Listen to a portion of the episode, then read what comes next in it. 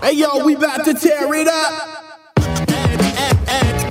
Yo, Break for break, break for break it down. this right here is how we do it. Break it down. It's the Breaking Atoms podcast. We break things down to the very last compound. My name is Summit, aka the failed Homo sapien. And my name is Chris Mitchell, aka the actual factual. Legend alert. Legend alert. I like that. We've got a legend on the podcast. We do, we do. we should we should have like a, a siren thing. Jamaicans like call it um a siren. A Is that right? Yeah, listen to Damian Marley. He says siren. Yeah, bruv, siren. Okay, so we need a siren for a legend because uh, we got Micall Parknsun on the Breaking Atoms podcast.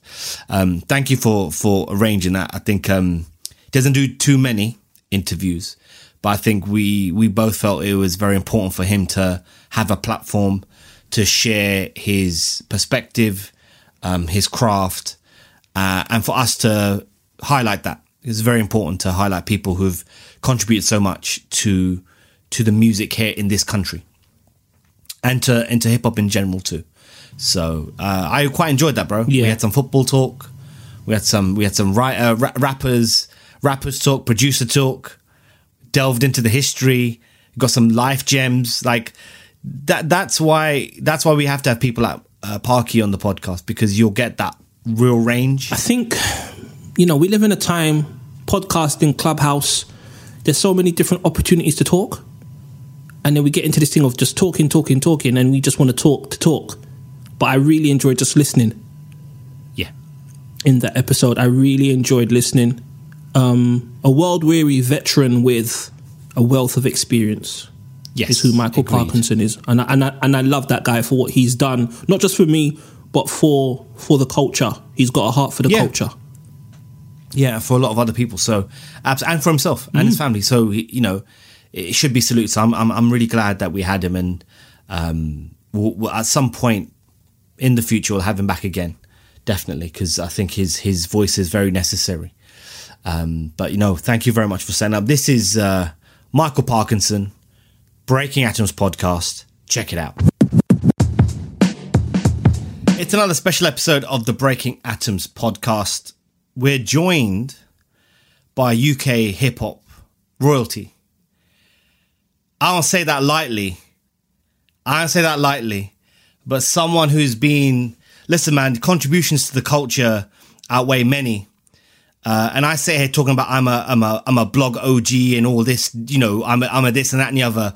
I'm a nobody compared to this man, and someone who's put so much work in and has affected so many others around him and put out consistent work, uh, and is known for putting out quality music.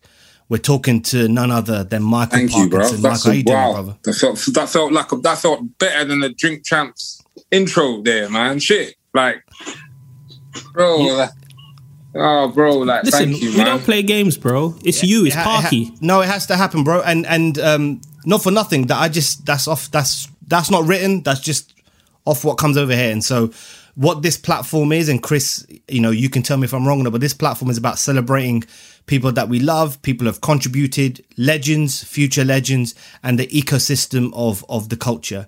And you're a big part of that. And um, what we want to do is just highlight that because you know I'm on my crusade of hip hop colonizers trying to corner the market and trying to act like they know things that they don't.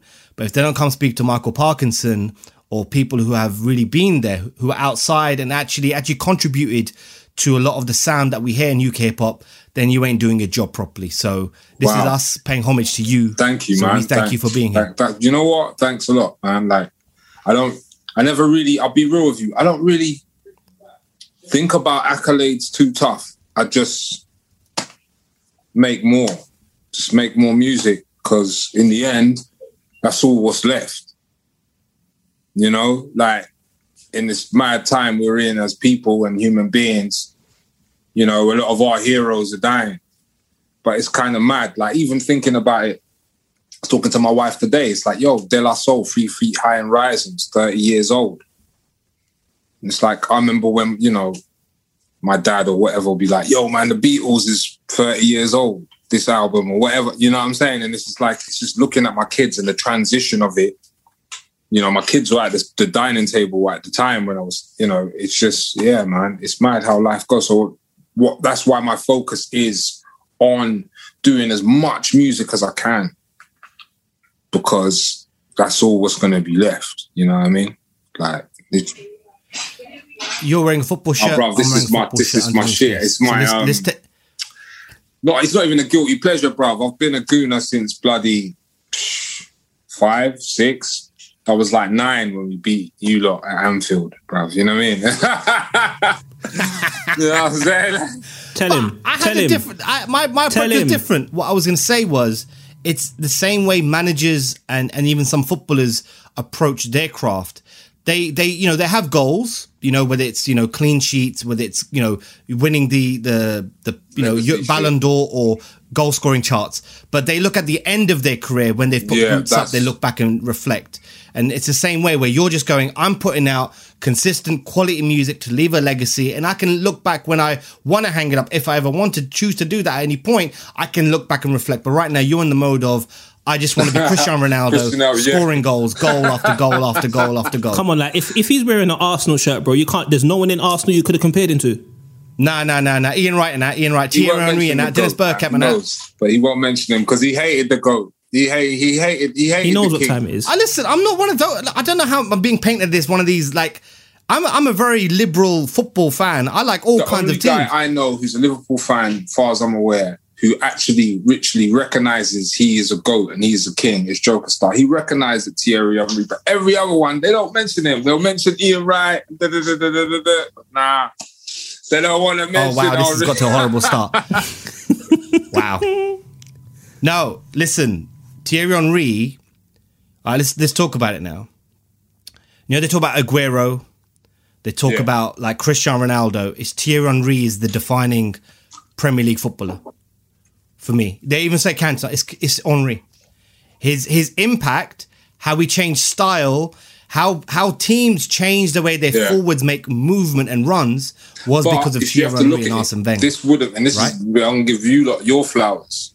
None of this would be possible in terms of, you know, because for me, as a black man and loving football, it's John Barnes. Like he's the he's the star. You're right. His impact. I mean, just for Liverpool, yes, because he's up there as one of their greatest players. Period. Right. Doesn't matter where from what era. He's one up there.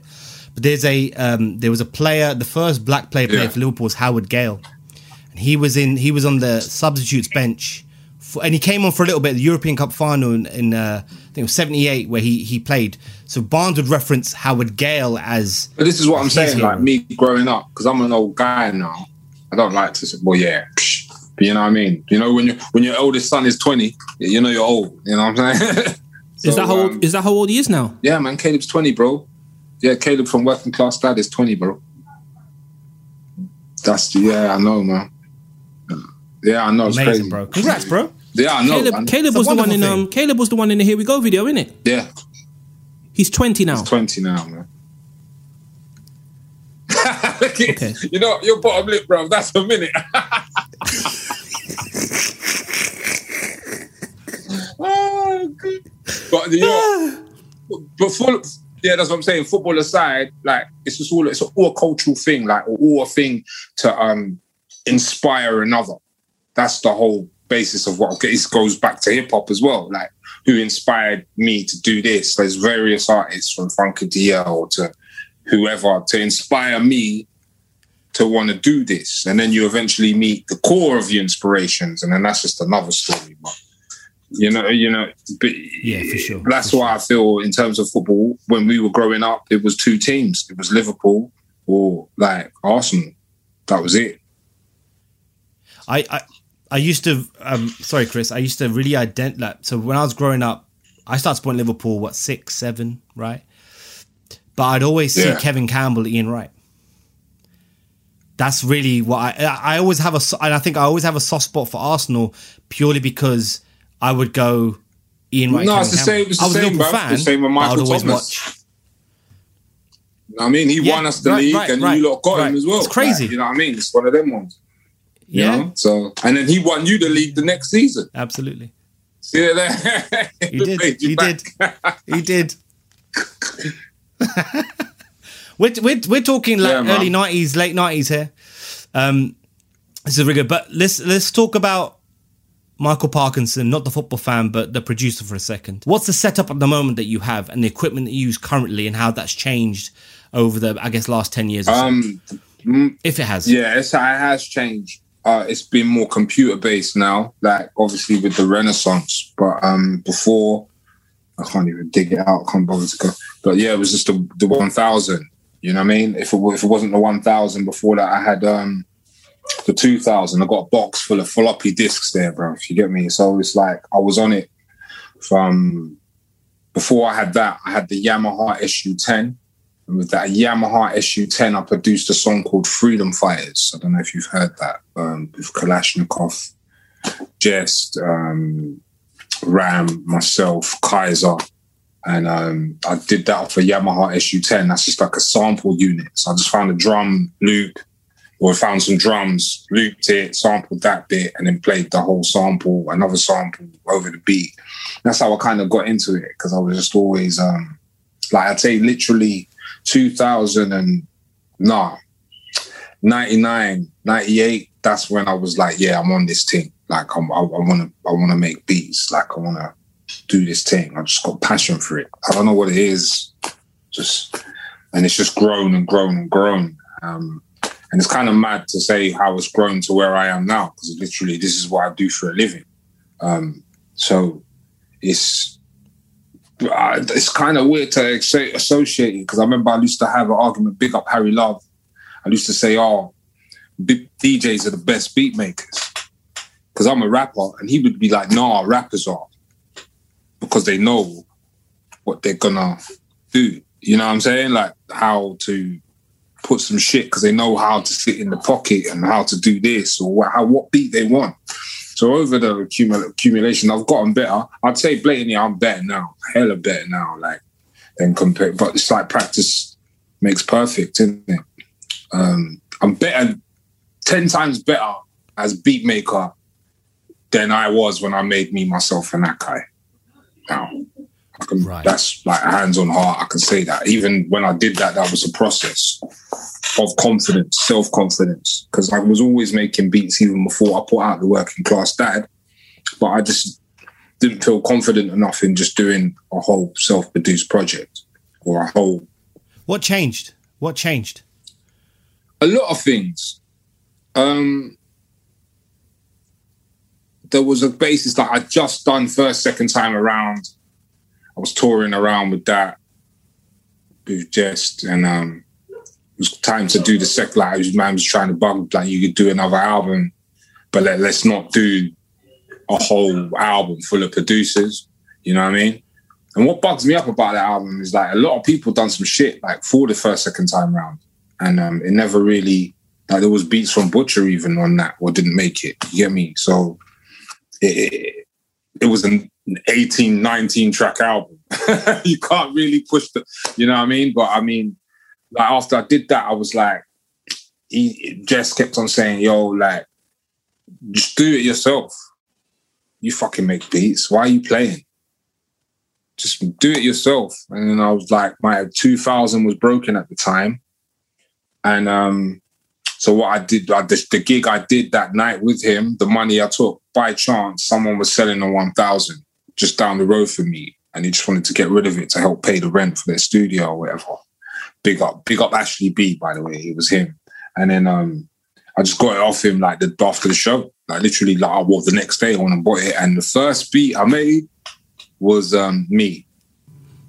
Okay. Wow. That was the first beat I made. That Crazy. literally was the first beat I made off that. And then the third beat I made was uh, Monster Under the Bed. We got to talk about that song later. It's on my list. Ah.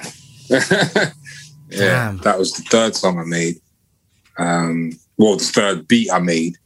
And then I just kept on trying to bang some out. Then I got some more cards. I still got some of the cards here. And then um, I remember, because I think around near, I think the middle of the album, because I just started just making the beats. And then like, just was like, yo, because they moved studio, why not move studio to um, Camberwell? because before we were in um, Whitechapel, Um, and um, and then so like so management is like obviously in the weekends he's not there. He's doing whatever he's doing. So he's like, "Yeah, you got. Do you want to come and record?" Because I don't, I don't know how to record myself. I don't know. This is the basics. You know what I mean? It took me like, well, we'll get into that in a minute. But I've, cut- I've, I've literally. So every Saturday, I would gear up to try and record two songs. That would give myself a goal. And mind you, around now, like I'm working. I've got part time job. You know what I mean? I'm doing the music thing as well, but I'm. It's not full time. You know what I mean? I'm, I've got kids, bruv. It's not a game out here. So um, um, literally like cleaning, going to bloody studio weekend. I would try and obviously not even try. I would make a beat or whatever. I'll show someone. Like, oh no, I'll finish it, write it. Um, one of them, what started sparked off a long run of songs was what you're looking at. Um, because that was one of the first ones recorded, even though I had um, made the beat for me, and it was one of the first beats. I ain't even written it yet. You see what I'm saying? Like the way how me, myself, and that guy formulated and was made. It was made in mad ways, but it was all made every weekend. I just go every weekend and do a song, do you know? Yeah, you'll record me. Sometimes next man will be in there, or sometimes I'd have a gig, so I can't even record that Saturday because I'd be touring or whatever. So like I'll just be like, go in there, go into the studio, go into the studio, and then um finally got round to like etching it, and then had to knuckle it down, and I was like, yeah, this is the album, and um. It's kind of mad how it came about because I liked it was the whole formula of doing something or making a beat and then trying to write for it, like giving yourself our own personal goal of trying to do. Yeah, bruv, I'm, I'm in studio Saturday. I just made this Thursday. Let me get the pen out. Like it was like that. Like I need to get some shit, some bars. Need to get some stuff down, and and I needed to find another way to me because like from working class dad even down to first second time round you know me as an artist like you know i'm a dad you know i smoke weed you know i love weed you know i like beats you know i'm golden era. What else can i offer? Or what else can i show you you haven't seen before? If you understand my meaning and um because of that like i was i had to just delve deep. I had to delve into the facts of me being a that's what, what my own worst enemy is about inner the, the my inner demons, being a prick, ego take you down the wrong road. Because hip hop, it's an egotistical thing, bruv. It's not like, you know, it's born off ego. It's born off like, like you would write your bar because you want to write a bar better than what you just heard, what inspired you to write. You know what I mean? So it's like I had to deal with all of them demons and just start laying them. And I had to big up um, I tested myself as well. Big up Lashana Lynch, who's now the 007. She's on that album. She's moving She's on mad. Living to Die. She's moving mad, bro. Yeah, I know.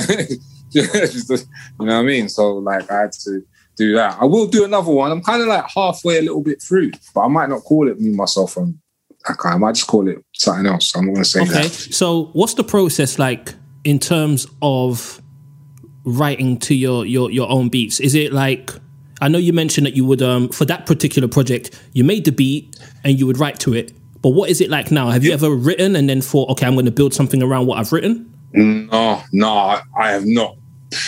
I have never written like that. Last time I wrote like that ever.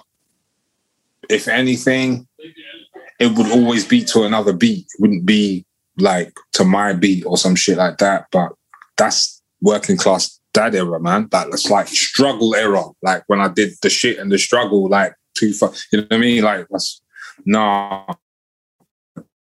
I fell in love with having fun again. The person who made me fall in love with ha- in fun, having fun with this again and enjoying it and enjoying what I do and is Giallo Point. Like he literally, I don't know what it is. Like I've done like I, I love the album I did with Mr. Thing. That's that's homage. Like he's one of the best things, man. Like to hit sh- you know shit happening in terms of like you want to pay homage to what I do because I've always wanted to do an album with a DJ. I mean, like he is like literally the best DJ in this country has to offer. I'm not even that one in the world. And to actually Yeah. do an album with him, like it was like that's why it took seven years. You get me? Hmm. But with Giallo, it was a different. It was just a yo, yeah, here, bruv. And then by like started Christmas, and by next Christmas it was on wax. It's just we had fun, we had a blast. We're already halfway through the sequel already, but just like everything we've been doing, like this whole everything, it's just been a, a tide and a turn of having fun. Because as an artist, you can get lost in um, the seriousness of it all, and there's for me, it's hella serious, bro. Like I got tax returns and all them things, which I do do, but I mean, like you know, I've got family literally reliant on whether I fucking put some shit out, whether I sell fucking, you know what I mean, records, whatever they may be and shit. You know what I mean? Like whether I do that, but it's reliant on that. Knowing even while I'm doing this, you know, people who don't know how to conduct business properly are still eating off you, don't want to give you your just dues and shit like that. So it's a lot. It's it's very to have that relief of fun again, man, and just to just you know, I love it, you know. And even I've got a big up butcher. He's helped me have fun again, like making music, beats, and you know what I mean. Like I ain't, I ain't really. It's very hard. I know it sounds a bit mad, and I sound like a moany old guy. No, no, no, no, bit, no, no, no. Say what you need to say, bro. I, I don't. You get me? that, that I would never I would I don't think anyone would ever characterize what you're saying as a, anything like that. It's not. I think this is this is personal to you.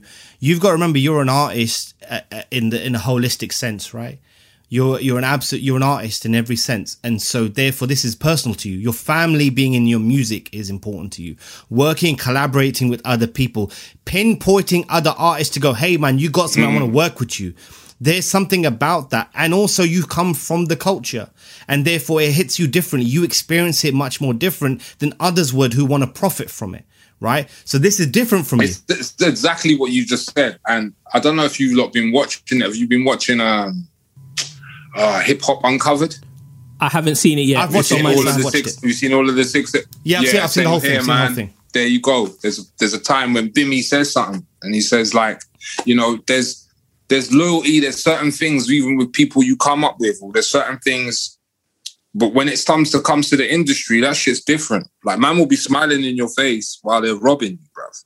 Like man will be, you know, rare, rare. And I learned the hard way of a lot of other things, and and then I just understood what it is, you know. Um, and now I take harness and control of ownership of, you know, this shit, man. You know, me myself, like that's that's me. Like no, that's it.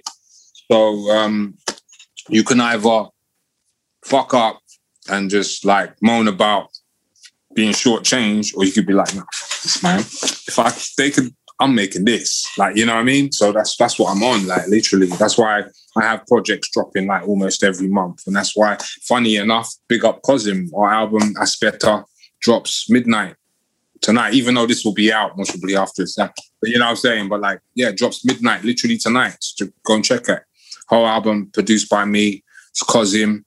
Um, features Juggernaut, myself, Converse, McSwagger, Jazz T on the cuts, Jabba the cut. I'm just always making music. I'm not stopping for no one. Like you know what I mean? Yeah. Like I ain't got time um, to whittle. It's nice because but that's why another reason why I just keep going forward because I can look back and I'll be like, yeah, but I'll be like, man, you know what I mean? But but but Parky, the the you got you've got. Um, I hope you realize this. That is motivation and drive and inspiration for someone coming up who may have who may be going through something similar for you to you at a younger stage in their life. So you see it as Moni. I see it as actually what you're going is. I went through this, and this is how I reacted Yeah. to it, and this is what I'm going to do. Right. And so that experience, that life lesson that you can pass on to your family, to your friends, and to people who listen to it who are younger, beat makers, writers, whoever, people in business trying to realize that, yo, is what I'm there's saying. other people that have gone through this. That, that's that's there's strength in that and there's courage in that. So I think maybe I would I would say from my point of view, someone who who cares a lot about people who who have contributed, you've got to see that as that's motivation, yeah, bro, yo, bro, but even within the self, like even knowing that, oh shit, ah damn, you can turn it. There's a lot of things I learned, but I'd have to thank my wife for it as well. Majorly, my wife. I'd have to thank a lot of people as well on the come up when I was coming up, like Ram and Kinetic, because I feel like you can get angry, but instead of get angry, why not turn the anger into something else and be like, you know what I mean? Like, because you ain't gonna get nowhere really. But I would get somewhere if I put the anger, put a record out. I would get somewhere if I too many people, especially in England, and I'll be real, like that's another thing I let go. Like you say UK hip hop, I don't fuck with that. I make hip hop. Mm. And the only reason why I'll say that, and I'm not saying it to blow my own trumpet, is because Pharaoh said it to me. When Pharaoh said that shit to me, it's like I don't need to hear anybody from no one. I, I, I don't need to hear UK. That's what kind of hinders us, and that's what kind of think in terms of the scene why a lot of people on some crabs in the barrel shit. You know, I, I've always said it. I've said it on multiple places. I still say it. Um, but yeah, that's why uh, a lot of people they'll love this music. They'll love me and Kinetics EP. They'll love this, but they won't share it. They'll come up and tell us. Yeah, I get that a lot. You know what I'm saying? They won't. They won't. They won't retweet your your podcast. They won't love. Oh yeah, see what you're doing. Or, No, no, no. Like, you know what I mean? Like they won't do that. But I, I, I think that's. I think some of that is to do with just how things are set up here for people to compete with each other rather than celebrate each mm. other. And I and I say UK hip hop in terms of That's No, right. no, no. geographical You're sense, right. No, no, no, bro. No, there's no gripe with um, you. I'm just saying in terms of the. Yeah, yeah, yeah. But like, I know what you mean because I mean, I've I came through that bit where, and I'm not a rapper. I'm not. I'm not anything musical. I'm a failed Homo sapien. I came through that era where I saw this.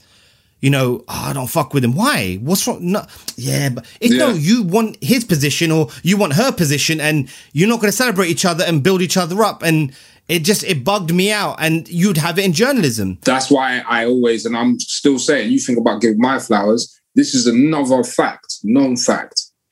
Kinetic is one of the first artists to hit me up as a producer.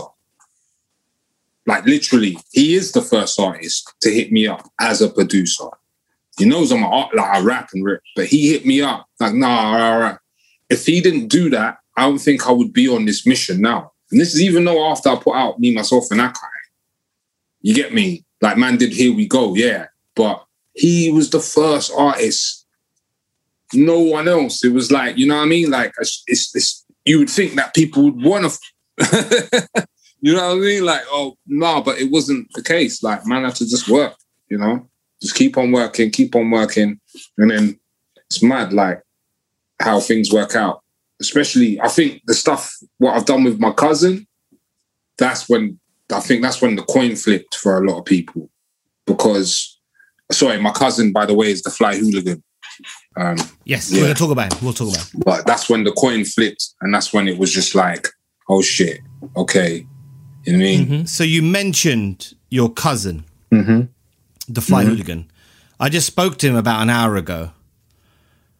Talk to me about find. When did you find out he was? Your, is it always like since day, or was there a certain point in in life you find out he was your cousin? And when did you guys start connecting on music? Okay. All right. Um, my cousin. Basically, I've known my cousin. We knew we knew each other for ten years before we knew we were related. That's crazy. Northwest London Chronicles, man. and um, basically, the first year, the first time I met him was at Kyza's video shoot. We knew of each other before via when I was in a group called Two Halves. Um, he he used to go, he was Iron Braydz and he went under. He had a production name called Iron Chrome, and he produced a couple of beats for um, the person who I was in a group with. Now, I finally first meet him at Kyza's video shoot, the Fight Club video shoot. You all remember Fight Club? We're there, and, he's like, "Oh, rah, rah," and we're just talking, and we just got on like a house on fire. Like we just took numbers and just that, and just through life, we just buck up and see each other. Never thought of anything. One day, I think it's my daughter's communion. Yeah, shit, it is. Yeah, my daughter's holy communion, and my my my my cousin's round, Dee Dee. She's my first cousin. And she goes, Oh, I see, I see what you're doing with this music. You should just hook up with Iron Braydz. I said, What? I literally call him. After I call him, I'm like, bruv, you never guess who I'm with. He goes, Who? I said, I'm with our cousin. He goes, What are you talking about, our cousin? I said, I'm with Dee Dee. That's my cousin, blood. He goes, no, that's my cousin, bro. and then that, the rest is a wrap. I said, yo, we're family, man. That's it. Like, and he's one of the key factors what made me go self-employed. Not just not only just Jess, but him. Like, because um, I, if you would like to, hear, do you want to hear this story? Bro, go ahead, man. The the floor is yours. All right. Well, basically, I uh, I just done Outlook Festival, and um, I done it with Jehst and a band, live band, and um, I was still cleaning bloody bucking. I was still a part time cleaner for Rentokil. I would hoover the whole of the Xerox in Uxbridge building. Like I'd hoover, like topped all of the floors, and I'd only do like twenty five hours a week. So I've got the rest of the day to do, you know, go studio because studio's in South. So anyway, I was late getting to the studio. Now the studio had moved to Forest Hill, so it's not even in Camberwell no more. So I was just late and I was just a bit pissed. I don't, I can't remember what we were doing or what had to be done, but I've come there and my cousin's there. My cousin's doing a session with Chemo because that's what Chemo does. Get me? He masters everyone's stuff. So my cousin's doing a session with him, and um, my cousin's like, you know, my man's like, oh, Jehst is like, bruv, you need to allow this one foot in, one foot out business. And I'm like, bruv, I got kids, bruv. You know what I mean? Kids on my arm. You know what I mean? Like I got you. It's not. It's not even a. Bruv, whether these records sell or not, I need money coming in, and I ain't trying to sell drugs, bruv. I'm, I left that life behind. So um, he's my cousin goes, nah, nah, he's right, you know. And I'm just flipping out, like, what do you mean, like? But prior to me coming there, and this is the madness of this whole story. Prior to me coming and late, being late to the session, I was hoovering that morning the top floor in Xerox building. And when I was hoovering, my hoover plugged out. And I heard, when I say real, y'all say shit, real, shit, real. And I'm like, what? He goes, yeah, man, I was at Outlook. I saw you. I bought all your shit. You don't need to be doing this.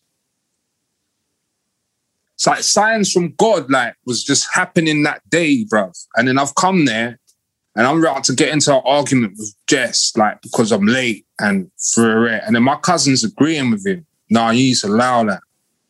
So I was like, you know, I need to talk to my wife. So I came back home. And then, like I said, Joe, let's think about getting into this self-employed thing, doing doing it this way. See what what options we got, what help we've got. I've put out, and it's much funny to think about it. Like you know, I put out three albums. You know, like, and now I'm one of the. but that was that's how that was the mentality, like being locked. You know, and um, I'm good for it now. It was a struggle, and it's further a struggle when you find out other things. But we won't get into Yeah, that. yeah, we can. Um, we'll talk about that.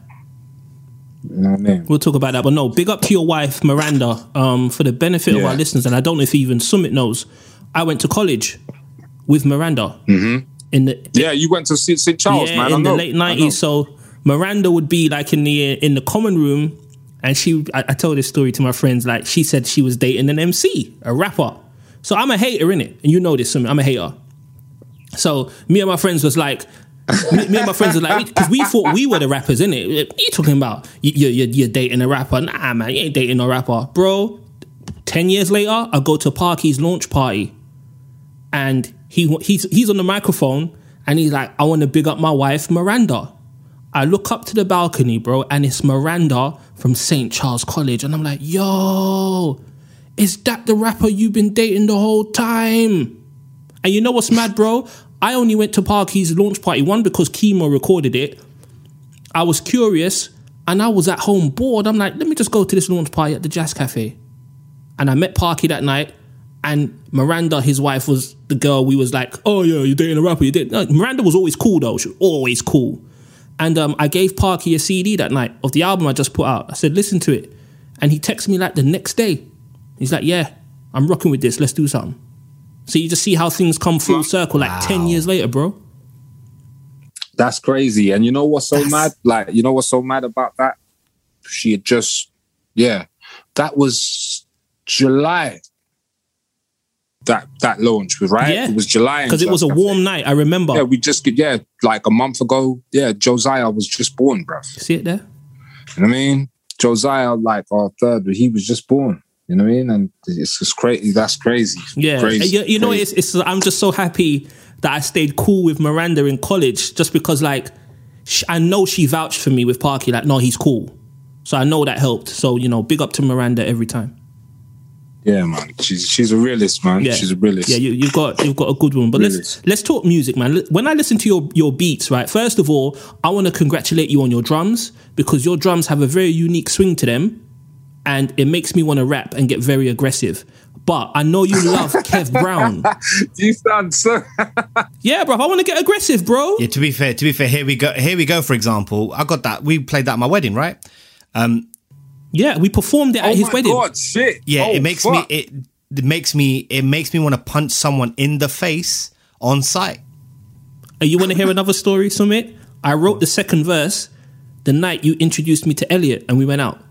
Elliot Wilson. Yeah, I- that's the night I wrote the second verse. Because you remember, I introduced myself to Elliot as a hitman for hire. That's in the song. Right. Yeah, yeah, yeah. It's all it's all coming out. Wh- Why you love Kev Brown so much, man? I'm not. But what? Who me? Yeah, bro. Like, I love- yo, man. You know what? Like, I'm. You know what? I've got to apologize to him. Um, I've got to apologize. Yo, Kev, if you ever see this, bro, I'm coming. Don't worry. I'm just getting my money together. I'm coming. Don't worry. Right. Other than that, all right. Um, it's. I don't know. Like, so I think he's a goat. Not only that, but oh man, a lot of his shit influences my shit. I don't know how. I can't put a finger on it. You know, like the same way how Dilla influences a lot of people and stuff like that. Like, um, I think he really meeting him made it even better. And then actually working with him, kind of via Sonny Jim, that even made it just, you know what I mean? Like, but yeah, Kev is the guy, man. Kev is the guy. Like, he's just, you know what I mean? He's just, and a, a lot of people won't even think like, yo, yeah, was he born? Like the day he's born a couple days. He's born around the same time as Dilla, blood. I think what seventy four. I think so. I think it's the same year, blood. Like, nah, he's 76. So he's two years after. Yes, But I mean, in terms of the date, Okay, yeah, in terms of the date, you know, like it's the same month, innit? He's an Aquarian, innit? Mm. Like, so it's just like literally a couple days, I think, we're rare. It's the same people would say about me and Will, wouldn't it? Like, they would say, oh, rah, like, we're 10 days apart, innit? Like, I'm the 31st, he's the 21st. You know what I mean? Like, mad. Mm-hmm. but I yeah. can hear, I can hear, and I don't think it's a bad thing though, Parky. But I can hear your influences in your beats, but there's still, very, I can tell a Parky beat just by the drums. It depends on the drum. Like, yeah, well, yeah, but oh, this is one thing. I don't know. Like, I'll use drum packs and I'd still make my beat. Yeah, I can tell. I can tell, but you also got to remember we've been listening to your music for so long and we have like an intimate connection with it. The same way you can tell a Primo beat, the same way you can tell a Just Blaze beat. It's just you could give the same Wow. sample to different people and it will sound and feel different. But you have a signature you have a signature sound and I wanna I wanna salute you for that because um you know, even when I rhyme on your beats, bro, it's like people tell me like you and Parky sound great together. Like there's just you just bring something out of me. You bring out the um the the the the the five percenter Black Panther office worker. Bro, to be honest with you, man, like, I, well, yeah, well, you need to make it happen, innit? we're gonna we're gonna do that. You just, uh, but I can understand because what you do with Imperial is just as effective, bro. It's just as dope. Like, it's just as dope. What that's done is given me two different audiences. So with Imperial, I can do like um Secret Garden Party. With you, I can do the Jazz Cafe. Both are very important audiences, and it's almost given me this new lease of life, bro. You called. You're the reason why I got to perform at the Jazz Cafe. I was on my way home, bruv. I was on my way home, This is when you know me and Roxy was dating, and I was gassed, like I was, you know, in my suit. I was Pete Rock CL Smooth show, right? exactly, bro. And you said, "Yo, come to the Jazz Cafe and perform. Here we go." I've always wanted to perform at the Jazz Cafe, and you made that happen for me. Summit was there and took the footage. Bro, I needed that to happen. Bro. So don't even think like, don't even think like, don't even think like, oh yeah, man, he's bringing me in. Nah, I needed you to be. a Now I appreciate that, but bro, when I got on the stage, I'm I'm walking down the stairs, bro, and I'm thinking, Guru walked down these stairs. This is what's going through my head, bro. Dilla walked down these stairs. Like I was, bruv, it was a spiritual moment. And when I got off the stage, I had people coming up to me saying, Yeah, uh, I know memory lane, I know this and that. You made that happen for me. So me and Summit are very big about private praise and public praise. I want to salute you for that because you made one of my biggest dreams come true. bro. Well, no, man, it's still yet to happen, man. Like, still, we still got a lot in the tank. Of course. I'm optimistic. Of course. I'm still like, this is another thing funny, of, like you spoke about, like, because since this pandemic, a lot of artists, you know what I mean? Like, I don't know if you've noticed it within the UK section or within this region. A lot of people have just like had enough. Like they're just not on it because they can't do gigs, so they're just not on it. Oh, what's the point? If I can't perform it, then how am I going to sell this record or how am I going to do? It's like just before this shit happened, I put out an album with Mr. Thing. The shit went. We pressed more. Big up Village Live, by the way. We pressed more because we thought, oh, we needed to do gigs. We went hooked up with a booking agency. We didn't get no shows. There was no pandemic. We sold records. We're old guys. We were happy with that. That's the whole point, isn't it? Like to have to be played elsewhere or whatever. If you get a show on top, then that's dope. I miss doing shows. You know what I mean? I do miss doing shows, bruv. But mm-hmm. like, I'm not. I don't miss it that much as I do miss making music and making it happen. Okay, yeah, I hear you. And talking about your shows, you and Joker Starr have such an electric chemistry. When you guys are on stage together, I almost feel like you could take the music away. You could literally end each other's sentences. Talk about your relationship with Joker Starr and why he's so important to to what you do. He's my brother. He's seen a lot. Like, he- like, well, I, haven't, I need to speak to him. I spoke to him about two weeks. Shit, big up jokes. um, um, but like, he is my brother, and in terms of show, the best analogy I could make it is if you like our shows, I'm Spliff Star, he's Busta. Got it. Got it. That's the only way. That's that's the best way I can put the analogy. He is Busta. No, it makes sense. Bro, I was at a I mean? show, Joker Starr stood in one spot with his arms folded and the crowd went nuts. I'm like, nah, this is some different type this is some different type of showmanship, bruv. I think it was what um, what you're looking at. What you looking at? Bro, I, I stood there and I'm like, how does he do that? Absolute madness. Yeah. Absolute What are you looking at? Big tune, big tune. Yeah. Before I hand back over to Summit though, you mentioned um you mentioned Kyza. You guys were in a group back in the day, right? Yeah, man. NWC. Like um the first song he ever rapped on, like in a studio, was because of us, really. But that's my brother as well. I, had to- I was about to say his name. Yeah, man. He'll tell you. Yeah, we know Like, we know his you name, know you know. I mean? We know Like, we know his name. Yeah, like really, like one of his bruv, you know what? I've got to big you up because on the intro for the fucking, you know, the lawn the laundrette Leviette, Mhm. bro, you mentioned a song, what no one's heard, what no one knows about. Braggadocio. You didn't even know that, did you? Okay, I'm gonna make a confession. I didn't even know that was a song. That was me saying something that someone from around my way used to say when he started his verse. bruv, that's we had a song called Braggadot. Like the beginning, it was, it was meant to be the intro, and it had trumpets. I made it on the MP. This is like NWC days. This is literally before he did um, Lights Out, Okay, I didn't know, but Man. we're in sync. and it's called Braggadocio. What does NWC stand for? Northwest Collaboration, Okay, okay, um, because some of us are from West London, some of us are from Northwest London, and you know, ME's from Ken- Kensal Rise, Rams from like Kilburn Lane down the road. I'm from Kilburn. Kilburn's now called North Maida Vale, by the way. Just letting you know. What? Yeah, we'll talk. What's that? nah, man. We talk about No, no, no. Listen, look at the map. My boy from Yeah, Kilburn. my phone. Uh, my boy from Kilburn said he ordered some Uber Eats, and you know he put in his postcode, and there was no Kilburn. It's North Maida Vale, bro. Oh Jesus. Yeah, man. Kilburn's gone, bruv.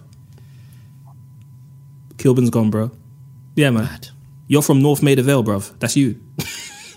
You are yeah. You're from North Man. What can I say? that is insane. Um, I'll let I'll let Chris talk about Monster on the Bed uh, and Eight Bricks. Um, if you could produce one album, if you could produce an album from one artist, top to bottom, who would it be? damn. I can't be able. Unfortunately, I wouldn't be able to do it because he's not here with us no more. Sean Price. And um, yeah, by far, I, I, that's one artist I'd love to do a whole album, like literally a whole album, top to bottom, intro skits, all types of shit. Like I actually feel I feel a bit emotional now you said that. Actually, Can you imagine that? That'd be fucking insane. yeah, Sean Yeah, Price. Sean I- Price should be. I here. think I'd make it bananas. I think I'd do some different shit. Like we do some different shit, like as well. Like I'd just do some different shit, man. Not some shit you'd expect, but different shit. I don't know, a little bit like not like back in business, if you like check that shit, but like different shit. Like I just know I could do. There's a couple of other people I'd like to work with. Even like I'd love to work with Freddie Gibbs, um, or Conway. Uh, Conway's like my favorite right now, like at the moment. Um, I just like ignorant shit sometimes, bro. Like I just like to just ignorant shit what rhyme. It just helps me vent in this time and age. We we do too. We me and Chris have often um, bonded over some ignorant rap. Um, and Freddie Gibbs definitely comes in that conversation. yeah, he's one of our favorites. But in terms of like, no, I'll still say it. Like top five, yeah, man. Like, well, yeah, Jugs is up there, man. He's one of my top five, right? We just spoke to him. Yeah. He's one of my top five, like by far, hands down. Like I put him up there with Royce and Black Thought. I put him up there with them man. Mm-hmm, mm-hmm. Seen him do certain things, like diction wise, that makes you just think, what the like how bro, like it's not even a game with that guy. I swear, man. Sometimes I'm thinking, nah, bruv, your aura's from Tibet, where the golden child is from or some shit. My cousin is oh, what's the way? What's the word? I he's the flyest, he's the nicest, he's the greatest. Like it's one of them ones. But it's not just about rap, man. Like in terms of culture, that I don't even call my cousin the fly. I call him the culture. Wow. Real shit. That's his name. Say, well, what cuz? What culture? Because that's what he is, blood. He's been that from day dot. Like, even back then, man was fucking with Pratt. He was fucking with RZA. He was fucking with Tech. Bro, like, when we went to hip hop camp, that blew my mind, bro. Like, like, blew my mind. Just blew my mind. You know what I mean? I had alchemists come to me say, yo, weed smoke, man. That shit stop. Wow. That must have gas you, bro. Like, what? Crazy. bruh. A lot of things, a lot of things changed my perspective from that from that whole trip, and it wouldn't have happened if it weren't for my blood. Mm-hmm. So, and I don't think if we didn't, if I didn't believe in my blood, it's like it's mad. It's like you know, believing in yourself and someone giving you the power to believe in what your abilities are. Because I'm a modest man, and I know Chris knows I'm a modest man. Like I'm, I'm, you know, I'm. They ain't nothing. You say all this stuff about me, I don't really intake it because I'm too busy moving forward and making new shit or trying to stay grounded. As you can hear, I just think about my kids and I think about shit, man. I got, you know what I mean. I'm just too busy dealing with that. But sometimes when I like certain people, like music I've heard, there's music yet to come out. I ain't even gonna say anything, but when it does come out, the bar's raised. If you're not on the shit, is what it is, bruv. You've got to pay some P in it, some major P. Pun intended. just- you know what I mean? Like real shit. Like if you're not my peoples, and I know it sounds dread because I was always working with everyone. I wanted to work with everyone, but I'm just sick and tired of this like I'm too old to be doing this hobby shit, bro. Like, there's a lot of people out there. They think they're doing they're doing it for artistry. They're not really doing it for the right reasons. They're not really. They'd rather do it for the accolades or doing it for the shine. Stamp I collectors. that. Bro, look, bro, I can't knock that. Yeah, stamp collectors, bro. We get a lot of stamp collector artists. You know what I mean? um, by meaning the stamp collector artist, I mean like you know the guy who just wants to like, have a verse from every guy who's hot right now or whatever. Like, that's the that's the whole meaning of stamp collection in my world. And um, it's like if it's part of you and what you do, like, and it goes with the sound, then so be it. I'm not gonna knock you. You do you. But one thing I know is it's back to the whole conversation of, you know, hip hop uncovered about industry v morality and realness of you know even because hip hop didn't start in no industry type shit. It didn't start. It started with a brethren linking a brethren, then making something together. You know, like yo, let's let's do some shit before there's any money involved. There's the spark of wanting to do it. There's a spark of yo, let's let's do it, and then we can worry about this shit afterwards. Let's just, you know, let's just do this shit. You get me? And we're in a whole new age and I can't even front on a new generation because it's not had a knock on effect on the older generation, but we're in a whole new age of everyone just wants their reward before the work. Everyone wants their, you know what I mean? And this is where you get lost in the source blood. Like, this is why I just stay. I don't do that much interviews. I do it for my guys, but I'm just not because you know there's men who just do this just for interviews, blood. We, we know say, a few. We know a few. You know what I mean? They just they just do it for that, or they'll holler you. How do I get on here? How can I get um, you know, how can I get, you know, I've had people like hit me up like, no disrespect, some of them I'm working with, but someone else like, yo, bruv, how do you get hooked up with Tuff Kong? They're putting out this, this, this, this. How can I get hooked up? You didn't even think about hollering them yourself. You just thought about hollering me first. Like you just thought, oh right, if Parky can do it, then I can do it. We get that a lot. We get that a lot too. It, it happens at all facets in, in the quote unquote industry, which zaps the soul out of the music.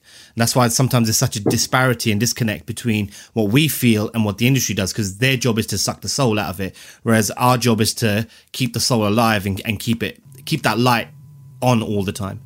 Um, and that's the problem you see, Chris. You know what? I haven't really got any more questions to ask because I feel like Sorry. no, bro. this is this is a. Oftentimes, you know, we always like to come planned and prepared, but I just felt like you just gave us the realness of what we needed to hear today, and Oh wow. I want to say this to you publicly. well, I haven't been too disrespectful. I hope I No, this is this is our platform is your platform, but I, I want to say something to you that I don't think I've ever said to you, and I've never said publicly. Before I met you, I struggled with my identity as a as an MC. Um, I didn't find my voice. I, I didn't feel like I was a part of the hip hop community here in the UK. And the way you embraced me, it wasn't because of streams or numbers. I wasn't famous. I wasn't popular. You just embraced me for the talent that you thought I had. And that was the No, the- I, I knew you had. I, I, I appreciate that and I hear you. But I just want you to Not know you embracing me, bro, made me feel for the first time that I was a part of the community in hip hop here. It gave me confidence. It made me feel respected. And I said to myself, you know what? If man like Micall bro, that's Parkins, crazy. go ahead. That's crazy for you to say that. I'm That's telling crazy. you, bro. Why I say, bro, I'm going to tell you why it's crazy for you to say that. Because before you, me and you even worked together, you already had joints with Jon Phonics. Yeah, I know, I know, bro. But I'm You already had joints with other people, and it's deep that you say that, man. Like real talk. No, I'm, Real I, I've got to say this because when I'm not here, this podcast is going to be documenting people's legacy. So I want to say thank you almost for being like my big brother in the music game. To this day, you know, spin cycle, here we go. You gave me a classic, bro. Like it was a cheat code. It was literally a cheat code. The only reason why I feel all of that works is because it's organic. Yeah, but It's bro, not. you called me. You told me. Remember, I want you to rap on that- this. but that- yeah, but that that's organic. Hmm. You need this beat. Nah, I can hear connect. Nah, here. I even send you stuff I can hear you on, but you don't hear yourself on. No, I remember when I heard Bow, when I heard Bow with you and Joker Starr and Sonny Jim, I'm like, yo, this beat is nuts. And you told me, but I sent it to you though. Yeah, I sent you that beat before Sunny took it. it happens. But I just want I wanted to say that publicly. You are um you made me feel appreciated and I will always have a certain loyalty to you because of that. Thank you, bro. Thank you. Like I'm just like, bro, thank you. Thank both of you for doing what you're doing because this is the only way people gonna know from me directly because I ain't got time. Because I, I know it sounds a bit weird. The way I look at life now is the best way I can leave behind is the proofs in the pudding. What's the point of me talking? Look at the efforts. That should be enough. You know what I mean? And I think if everyone took that note out of there, you know, if they try to do it and apply it to whatever, they'll blossom. Because there'll be too much music for man. Like, it's not even about, you know, why does man want to do this shit? Because you love music. You know what I mean? Or you want to improve it, or you heard something that inspired you to want to try and make something better. But put it out. Don't hold on to it, man. You know how shit like amount of shit, bruv, I can go into ones, bruv. The amount of I've learned the lesson. I can even be as what you if you ever interview Kashmere, ask him. And this is proof. And this is truth out of my mouth. There's an album that will never see the light of day. And that's all down to holding on and holding. And that's like, it will never accumulate. No one will ever hear it. And it was an album made with me, Justin Kashmere. And LG produced it. It's called Arkham. We were called Arkham Asylum. This was done around just after the first, second time round was recorded.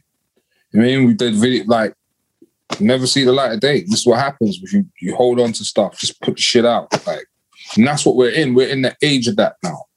We're in the age of art renaissance or whatever you want to call it, where you there's brothers too hot to hold on to. Because as they say, now is the present. It's a present. So just let it out and let everyone have it as a present in the present. Don't hold on to some shit, bro. Like even though, yeah, but I'm not I'm rambling again. No, you know what I'm no. saying? There's a gems. This is Saying, this is what we're here to do. This is what we're here to do. Like our platform is for people like you, legends, to share their stories. And it's you know, as much as it's focused on music, you've said a lot today that I feel that people can take with them along their life journey. So we appreciate you and we um no, we love you for real, like for real, for real. Hip hop wouldn't sound the same without you. You're a very important part of our story. Hence why you're on our show. bro. Thank you, man. Like, um, uh, bro, yeah, wow. Yeah. We salute you. And and that that is a gem. Encourage people to put out music because a lot of people are there's a lot of people out there holding on to music because they're fearful of this, that, and the other. And Yeah, like, it's just like they care about what people think. You didn't care about what anyone think when you made it, motherfucker. no, real shit. I don't give a fuck. like, oh, bro, I'm real like shit. When I did back in business, even or whatever, it was like, you know what? Just, fucking put it out. Just do some shit. Like I haven't, I've got, I could die tomorrow, bruv. And then what? Is that shit just gonna sit on a hard drive? The whole point of making music is to share it. There's no rules to this thing. And people are locked up in this bullshit industry rules because this person was successful doing that thing. Yeah, that's them doing that thing. You're meant to be doing your thing. that's a perfect note to end on, bro. That's a perfect note to end on. Yeah, Yeah. that's mic drop moment. Yeah. Let them do what they want to do. Do you? Yeah. Yeah, think about what you want to do and then just do it and then wait for people. Don't like, oh, no one's listening. Then what? You just wanted to do it for people to Bruv, I did I don't do it. I'm lucky and I'm thankful that people still share my shit 15 years since I put out some shit. Like, you know what I'm saying? Because that's what it is. Like I'm still literally and I don't ask for people, I don't have press, I don't ask for people to put my stuff in this magazine. I don't rare rare, nothing. Thank you, everybody who's ever listened to my stuff and shared it. Helped me and my family. Like that's it. That's how it should be, organic. It came that way after a certain accumulation of just putting shit out. Listen to me and do the same. And then 15 years, people will be like, yo, but remember this album, bruv. Mic drop. You know? Mic drop, bro. Mic drop, mic drop, mic, mic drop. Parky, we appreciate you. Thank you so much, bro. Thank you for having me, brothers. Keep doing this thing. It's wonderful what you lot are doing. I'm so gassed when I see some of the guys you've got on here, man. And it's like real shit. I was like, huh, me? When Chris is because oh, you lot killing it, bro. I'm Papoose. I'm seeing man, bro. Did you like swear? This was a bit mad before I come off. Did you ever ask Papoose about Faces of Death? No, we didn't. Oh man. I should have fucking oh man. You need to get people to ask some questions next time. Just if you have any questions you want to ask, We'll do a uh, question. we'll do an audience episode. No, we'll, get, definitely we'll do get that. Back. We, we can get Papoose back. Don't worry, we can get him back. I ask people in future if there's any rare questions you want to ask. We'll think about it and we'll deliberate it amongst ourselves. But You know what? We, we it- would do that, but there's been some interviews that got delayed or didn't happen, and then we just end up looking like an idiot. And and and also and and the other thing, Park, is the way I like to move. I like to move in silence. I just like to drop shit, just boom. I don't like to say who we got, what we got come up. People don't understand like how we're working behind the scenes to just create history. And I ain't trying to give up the sauce because this sauce is Mm. is is is seasoned in a particular way, and we know what to do Mad with it. turmeric. Right? I've done. like turmeric, man said turmeric, bro. Me, I'm a that, bro. I'm a different guy, man. I'll dash the Scotch bonnet in there, bro. Raggo. My kids hate me for that shit. That's the Scotch bonnet. That's that's the one. Yeah, when you when you're throwing Scotch bonnet, you're you're, you're um you've had enough. I feel you. Fire. Mic drop, man. Get me. Clean, cleanse fire. Now we appreciate you. Thank you, bro. Thank you, bro. Thank you, guys. A big thanks to Micall Parknsun for joining us again on the podcast. That was good, man. There was some mic droppable moments there. Uh, and not because my hands are slippery, but because Yes. he just dropped some gems. Some real gems. Yeah, he's uh, he does that. He does that. I've had um, I've had the privilege of just chilling with Parky. Like I've been to his home. You know, we, we've taken trips to the shop together, and um, yeah, like I said, you know, in terms of music and stuff, he's he's like he's he's my big brother, bro. I, like I give him I give him that title. Him, Kyza, T one, they're like my musical family. K Night, you know, important no, people. Parky's one of them. Um, no, I'm, re- I'm really, I'm really glad that we we got to speak to him and to to give him his flowers, but also give him a platform to to spread that knowledge to to all of our listeners who listen from across the globe. I think that's very important because True, true. We have a lot of people who Good are point. producers, writers, managers, publicists, legends who listen to the podcast, and I think it's very important that they hear a voice, a credible voice from from where we are and where we live, and so that and that's something they can relate to, just to show how global this thing is, um, and that's and that's very important. So yeah, once again, appreciate you hooking that up. Definitely. Um, no worries, man. And I would I would I want to issue a warning. If anyone out there attempts to stop Parky from feeding his family, yeah, yeah. that- I feel sorry that- for you. that- I- I don't care who it is, in it. Just don't fuck with another person's. fa- Just don't fuck with anyone. Let's just start there.